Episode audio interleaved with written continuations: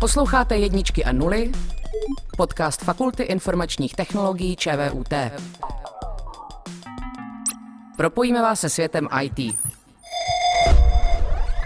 Dobrý den, dámy a pánové, vítám vás u dalšího dílu podcastu Jedničky a nuly, tentokrát naše letní edice, takzvaná Summer Edition.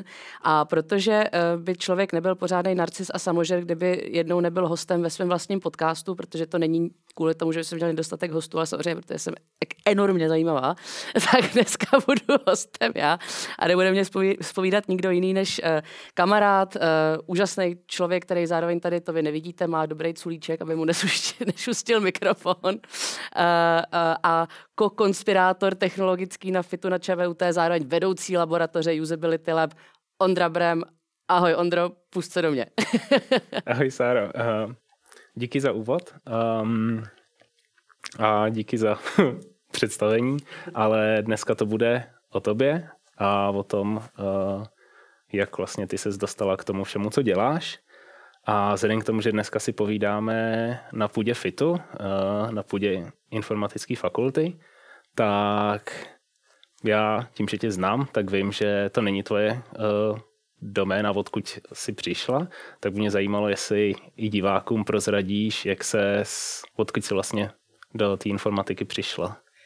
No, hele, dobrá otázka. Tak já jsem vlastně vystudovala, už je to dávno, už je to dekádu, už jsem stará, ale vystudovala jsem archeologii a antropologii, potom v návaznosti na to kognitivní evoluční antropologii vlastně v Anglii na Oxfordu, pak jsem tam jako vlastně skoro tu dekádu žila. A já tím, že jsem potom pracovala hned po škole, tak jsem šla do technologických firm, dělala jsem v různých technologických startupech. No a pak jsem se ocitla zpátky v České republice skoro jako nějak před 2 lety a začala jsem dělat vlastně na začátku covidu. Jako dostala jsem se k tomu trošku jak slepej k houslím, ale vlastně mě to vždycky hrozně bavilo a naplňovalo, což je popularizace. Za A vědy, ale konkrétně vlastně umělý inteligence, protože jsem v tu dobu vnímala, že je to hrozně zprofanovaný název, takovej buzzword, kterýho se lidi spíš bojejí. A mně přišlo, že vlastně i v rámci doby globální krize tak je třeba, aby lidi se toho pokroku a těch inovací nebáli, protože ty technologie je to, co nám může jako dramaticky pomoct tady ty krize vlastně řešit. Takže jsem dělala popularizaci. A už v rámci toho nějakého prvního půl roku tak jsem začmuchala FIT a bylo mi tady hrozně dobře. Vlastně i my jsme se nějak tou dobou seznámili, takže od té doby tady tak nějak předsvendovávám a nějak se tady jako etabluju. No. To je super. Určitě se ještě dostaneme k antropologii později, ale když už jsi zmínila, že relativně brzo po návratu do Čech se dostala k FITu, tak dokázala bys nám říct, co tě vlastně na FIT přivedlo a co jsi tu začala dělat? No, já jsem vlastně od nějak prosince 2019, tak to jsem byla úplně tady zpátky vlastně čerstvě, tak jsem přišla na spolek Prague.AI, což je vlastně spolek, který má za cíl z Prahy udělat vlastně světový Evropský centrum umělé inteligence. A jedna z těch aktivit tenkrát, co Prague.AI dělala, tak bylo vlastně propojit všechny školy, jako jak Karlovku, tak jako i ty jak FEL a FIT vlastně na ČVUT.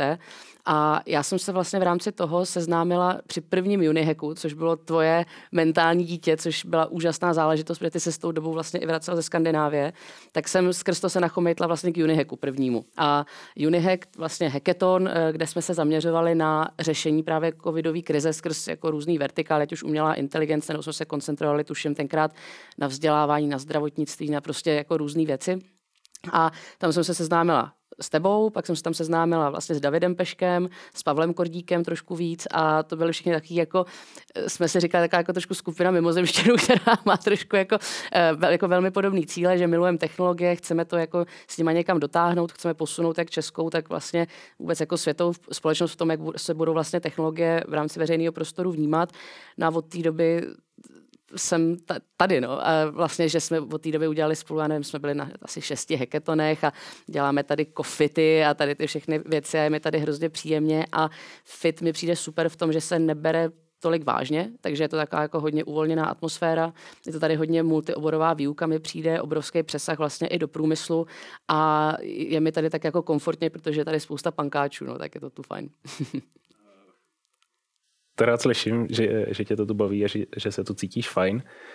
Když zmiňuješ pankáče a mimozemšťany, tak na chvíli přeskočím otázky, k kterým se pak vrátíme a dostanu se rovnou k otázce z názvu tohohle podcastu a to je, jak se ti povedlo od získat like taky od jednoho pankáče a mimozemšťana, o kterém si to spousta lidí myslí, že reálně musí být mimozemšťan a to je od Elona Muska.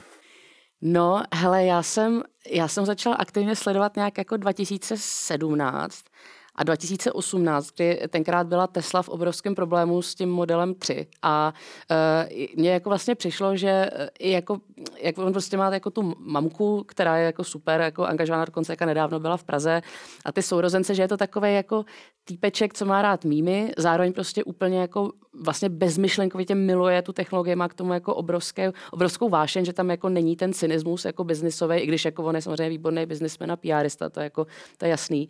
A vlastně ta jeho prezence na Twitteru mi byla jako hrozně sympatická. Tak jsem začala tak nějak podporovat, protože mi právě přišlo, že nebo podporovat jako jeden z jeho milionů jako followerů, protože mi přišlo, že do něj jako by lidi hrozně kopou a jenom protože se mu třeba momentálně nedaří, nebo to, že prostě mu zakazujou, ať tweetuje legrácky, protože to prostě je neseriózní od CEO a tak mi vlastně přišlo, že on udává hrozně dobrý vzor a je to jeden jako z mála lidí, který já jako hrozně respektuju.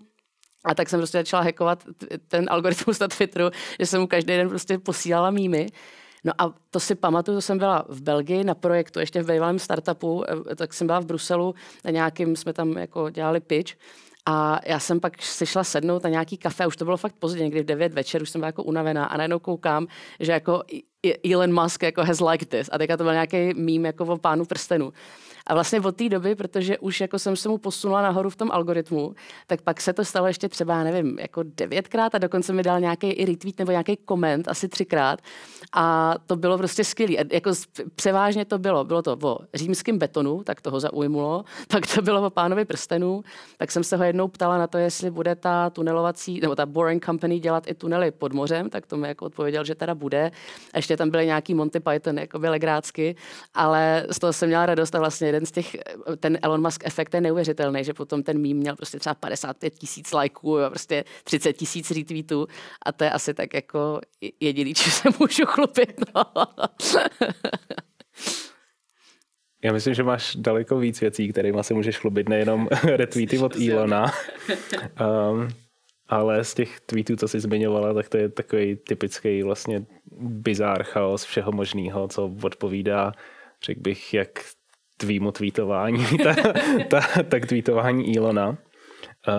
Když jsem zmínil ty věci, kterýma se můžeš chlubit, nebo kterýma,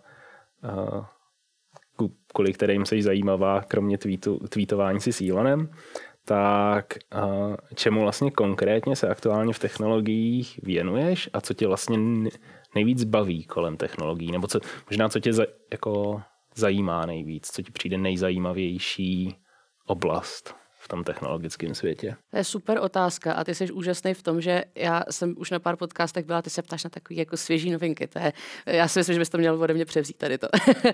No hele, já jsem vlastně poslední 2 roky, tak jsem i v nějak jako v tom, tak se mi trošku jako kroutěj prsty u nohou, ale v tom mediálním prostoru, tak byla jako spojovaná s umělou inteligencí, což je sice pravda, já jsem i jako v umělé inteligenci dlouho pracovala vlastně v těch startupech, že jsme třeba dělali prostě umělou inteligenci pro muzea a galerie, kde jsme jako predikovali návštěvnost, což bylo jako hodně zajímavý. To bylo ještě v Anglii nebo tady v Praze, tak jsem dělala vlastně v průmyslu 4.0, kde jsme predikovali to, jestli se stroje rozbijou nebo nerozbijou na bázi nějakých jako akustických signálů. Ale vlastně ne, že bych od té umělé inteligence jako brala krok zpět, naopak to chci jakoby zakomponovat do trošku jako širšího narrativu, že nejde jenom o to fetišizovat umělou inteligenci, ale jde o to fakt jako aktivně propojovat s tím dopadem na společnost, jakou to má, ale nejenom umělá inteligence, ale i fenomény, jako je prostě blockchain, krypto, jako jsou prostě smart data, jako třeba princip jako open source, vlastně to, že se kolem nás jako rojí strašně moc zajímavých věcí, hrozně moc zajímavých technologických fenoménů, tak umělá inteligence jako jeden z těch dominantních a jeden z těch, jako, co mě nejvíc zajímá, ale teďka mě vlastně jako bere za srdce to zmapovat, jak historické technologie měnily chod lidstva, že ať už je to prostě pazourek, nebo elektřina, nebo parní stroj, nebo knihtisk, tak jaký to mělo dopad jako na strukturu společnosti, protože vždycky mělo obrovský. A zároveň tady to zakomponovat i trošku jako s nějakou vizionářskou metou, jak to bude vypadat jako do budoucna. Jestli to, že se prostě hromadně rozmohne, já nevím, že se třeba začne využívat umělá inteligence v personalizaci zdravotnictví nebo v personalizaci vzdělávání, se to třeba znamená, že jednou zaniknou školy. A to jsou takové jako obecné otázky, které jsou spíš na bázi takové civilizační nebo antropologické evoluční teorie. A tady ta multioborovost se mě vlastně na tom hrozně líbí a to mě teďka nejvíc naplňuje. No. Tak je trošku návrat ke kořenům, ale vlastně s tím přidaným věděním, co jsem se naučila v tom technologickém světě. Jsme to říkali na začátku, že se k té antropologii stejně vrátíme později. Takže je to tady. Vlastně vidím v tom, co jsi teď říkala, nějaké propojení těch technologií vlastně s dalšíma oblastma života a fungování světa. Mě by asi konkrétně zajímalo, jestli dokážeš vlastně nějak jednoduše říct někomu, kdo buď je jenom technolog nebo jenom antropolog, případně netuší o ani jednom z těchto oborů nic. Co pro tebe znamená propojení technologií s antropologií a archeologií? Tak asi bych řekla, já nevím, posluchačům, tak bych asi řekla, že všechno na světě je propojeno se vším, protože to, že máme nějaký obory na univerzitách, tak je důsledek nějaký specializace, že prostě chceš se zaměřit na to, že budeš třeba dělat hotelovou školu jako ve Vrchní Prchní, nebo se zaměříš na to, že budeš prostě vyrábět čipy, nebo se zaměříš na to, že budeš, nevím, akademický umělec.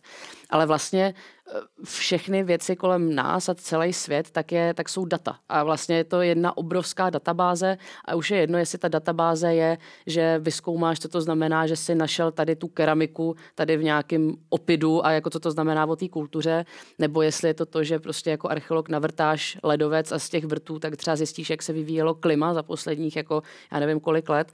A vlastně všechny tady ty data, všechny ta data a všechny ty poznatky tak se dají vlastně spojit do něčeho, co mě hrozně zajímá, což jsou takzvaný complexity sciences, nebo jakoby komplexní vědy, kde tě úplně šumák, jaký je to obor, ale jenom ty se snažíš dobrat co nejblíž k té pravdě a používáš k tomu jakýkoliv data, k tomu vlastně jako potřebuješ. A právě třeba jsem zmínila klima, a to mi přijde jako hrozně zajímavý obor. Já nesnáším tu politizaci jakoby toho tématu, ale jako je třeba pravda, že aby člověk pochopil komplexně klima nebo jak se vyvíjí naše atmosféra, tak potřebuješ kolem toho stolu mít archeologa, potřebuješ tam mít někoho, kdo rozumí umělé inteligenci, zpracovávání dat, potřebuješ to třeba nasimulovat prostě ve virtuální realitě, potřebuješ mít tam ekonoma, aby třeba zjistil, jaký budou makroekonomické dopady toho, když v Kolumbii najednou bude prostě sucho. A to, že ten svět je čím dál tím víc propojený, čím dál tím víc jako globalizovaný, tak všechno na sebe má efekt. A možná takový jako známý nebo zajímavý případ je, když třeba se tenkrát zasekla ta loď v Suezském průplavu, jaký to měl vlastně dopad na globální ekonomiku a to, že prostě třeba lidi nedostávali čipy, takže se prostě třeba zadrhla výroba aut, jo, a to potom zase má obrovský dopad na lidi, co se je třeba objednali. V konkrétním případě třeba moje maminka, která teďka na auto už čeká 1,5 roku, protože prostě nejsou čipy a my to potřebujeme, myslím, že ho mohli přežít. Takže ty dopady jsou obrovský, všechno je propojený a jiný řešení než vlastně multioborový přístup k vědě, tak v tom jako nevidím. No. Mm-hmm.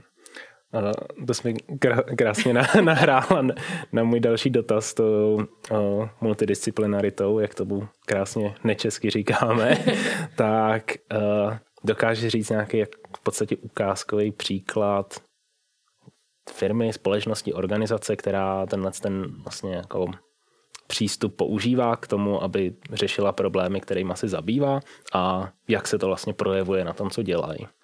Určitě, tak já se vrátím prostě k tatíčkovi Elonovi, no, jako dejme tomu, že jednou se opravdu na ten Mars dostaneme, a to chápu, že je jako vzdálená budoucnost, ale tak on vlastně to jeho portfolio firem, který je všechno od samoředitelných aut, až teďka, že budou ty Tesla boti, jsme se bavili na obědě, až prostě po Neuralink, až po kutání tunelů, až po prostě SpaceX, která vynáší prostě věci do vesmíru, až prostě po Starlink atd. Tak já si umím prostě představit, že to portfolio firem, kde prostě on přistupuje k těm věcem opravdu z hlediska robotiky, umělé inteligence, ekologie atd., tak těžení vlastně, tak všechno, že vlastně bude zúžitkovatelný potom na Marsu, až se bude tvořit vlastně nová společnost, že je to opravdu multioborový portfolio firem, kde není, že jako se zaměříš na jeden produkt a ten tlačíš celý život a pak jako máš 2 zlatý lyžice, se kterýma můžeš jíst, ale ty opravdu tvoříš úplně nový firemní vzdělávací ekosystém, který je potom třeba transplantovatelný na jiné planety. A samozřejmě chápu, že jako obrovská vize, která je třeba vzdálená, který se jako nemusíme dožít, ale to, že o tom fakt jako někdo komplexně přemýšlí a fakt věřím tomu, že on to dělá záměrně, tak to je za mě jako příklad tady té multioborovosti v praxi. No. Super. Tenhle ten příklad jenom mi nahrál na to, že na podzim máme v plánu se bavit o právě tady o tom příkladu, o AI v Tesle a o její aplikaci, takže pokud si to nechcete nechat ujít, tak na podzim se na to můžete těšit tady v jedničkách a nulách. Když se vrátíme od Elona zpátky k tobě a k tvojí multidisciplinaritě, ten life goal interakce s Muskem na Twitteru, ten už máš splněný. Takže co jsou vlastně tvoje aktuální plány do budoucna, co nám odhalíš z toho, co chystáš? Já něco z toho vím, ale co odhalíš i posluchačům, co na fakultě a kolem chystáš za nový multidisciplinární projekty? Tak děkuji moc za otázku. Ty toho víš na mě až nebezpečně moc. To jenom vážení posluchači, jsme se teďka vrátili, že před týdnem s Ondrou z Gruzie, kde jsme místní vyučovali design thinkingu a právě technologiím umělé inteligence, jak to byla sranda, takže právě jako Ondra, jak říkám, no, ten, když jednou bude chtít poslat za mříže, tak toho má až.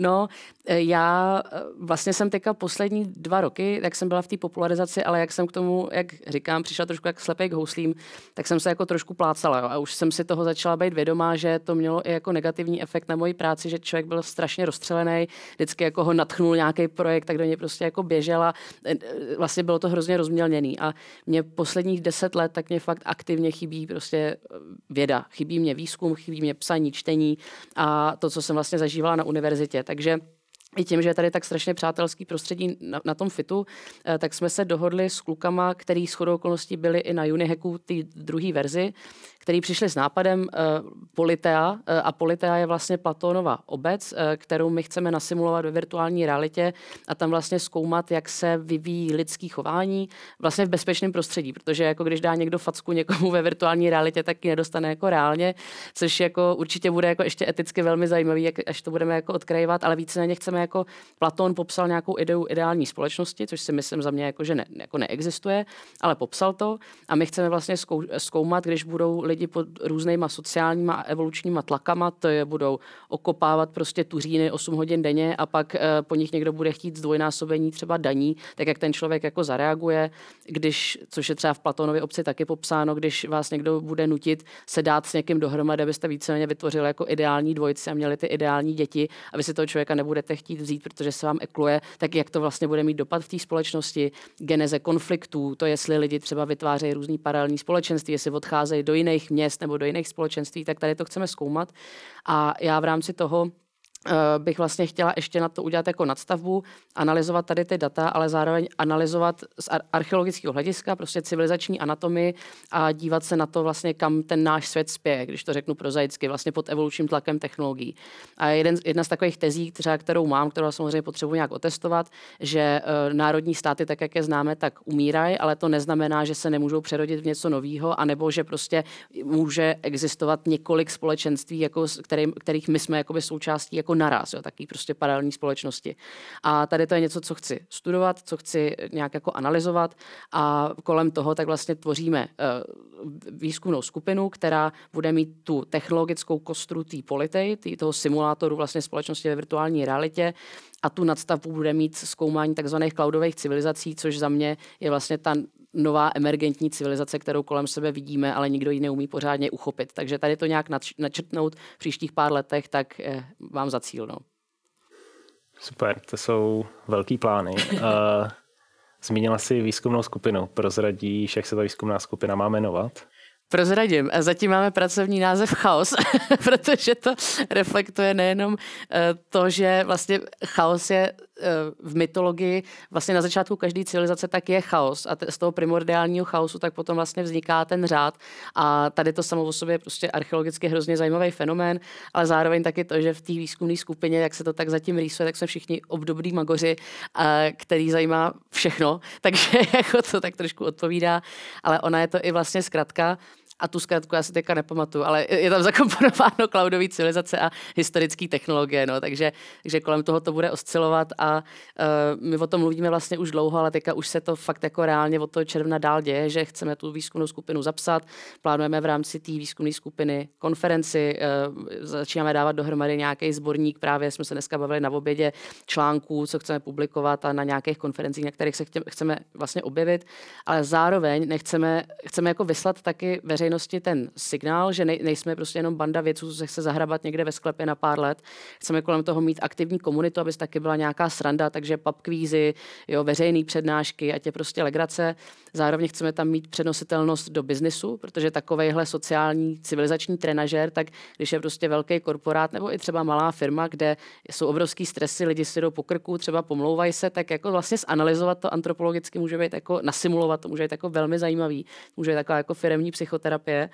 No a ve finále tak chceme zároveň v rámci té skupiny podporovat třeba studenty nebo jako znevýhodněný lidi, kteří jsou chytrý, mají zájem, akorát třeba se neumějí v tom technologickém světě pohybovat, tak jim třeba pomoct, jako to je stav ideál, třeba na nějaký stipendia, na nějaký stáže, ale to je teďka ve formě jako nějaký vize, kterou bude trvat jako pár let, než zrealizujeme, ale přemýšlíme o té výzkumné skupině jako sama o sobě, tak o ní přemýšlíme tak jako hodně multioborově, no. Takže bychom mohli simulovat i tu marsovskou civilizaci, než se nám tam podaří doletět a jak to bude fungovat. Přesně tak, tady vidět, jak se dobře známe. Hele, vlastně ono, ta moje teze tak vznikla přesně na bázi tady toho, jo, že když my se prostě přesuneme na Mars, tak třeba teďka jako na ISS, jo, taky. Máš tam samozřejmě třeba astronauty jako z různých zemí a máš tam vyvěšený různý vlaječky, ale to je pořád jako celkem blízko Zemi. Až se dostaneš na Mars a tak jakýkoliv jako trénink, tak ti prostě jako nezmění evolučně to, že když ti třeba někdo ukradne po roce zásoby na snídani, že jo. A teďka co ty s tím uděláš? Prostě my budeme furt spoléhat na ten mozek, který se nám nějak jako 3 miliony let jako vyvíjel a začnou tam vznikat úplně jiný civilizace, který určitě tam vznikne odboj, který si bude dělat vlastní zákony, který si bude prostě vlastní měnu, o tom ani jako nemluvím, že tam měna bude úplně irelevantní, tam se vrátíme zpátky podle mě jako k vyměňování mušlí a předmětů jako starý dobrý barter. Takže vlastně to, co já chci vyzkoumat, je typ společnosti, který je tak evolučně odolný, že bude schopný přežít i na Marsu. Což národní stát za mě jako není, no, v tuhle chvíli. To je skvělý. Jsem moc zvědavý na výsledky. Já taky. Děkuji ti za tvý odpovědi, za tvůj čas. Těším se na nějakou další spolupráci, na další povídání, ať už o cloudových civilizacích nebo o maskových projektech, o Marsu a podobně.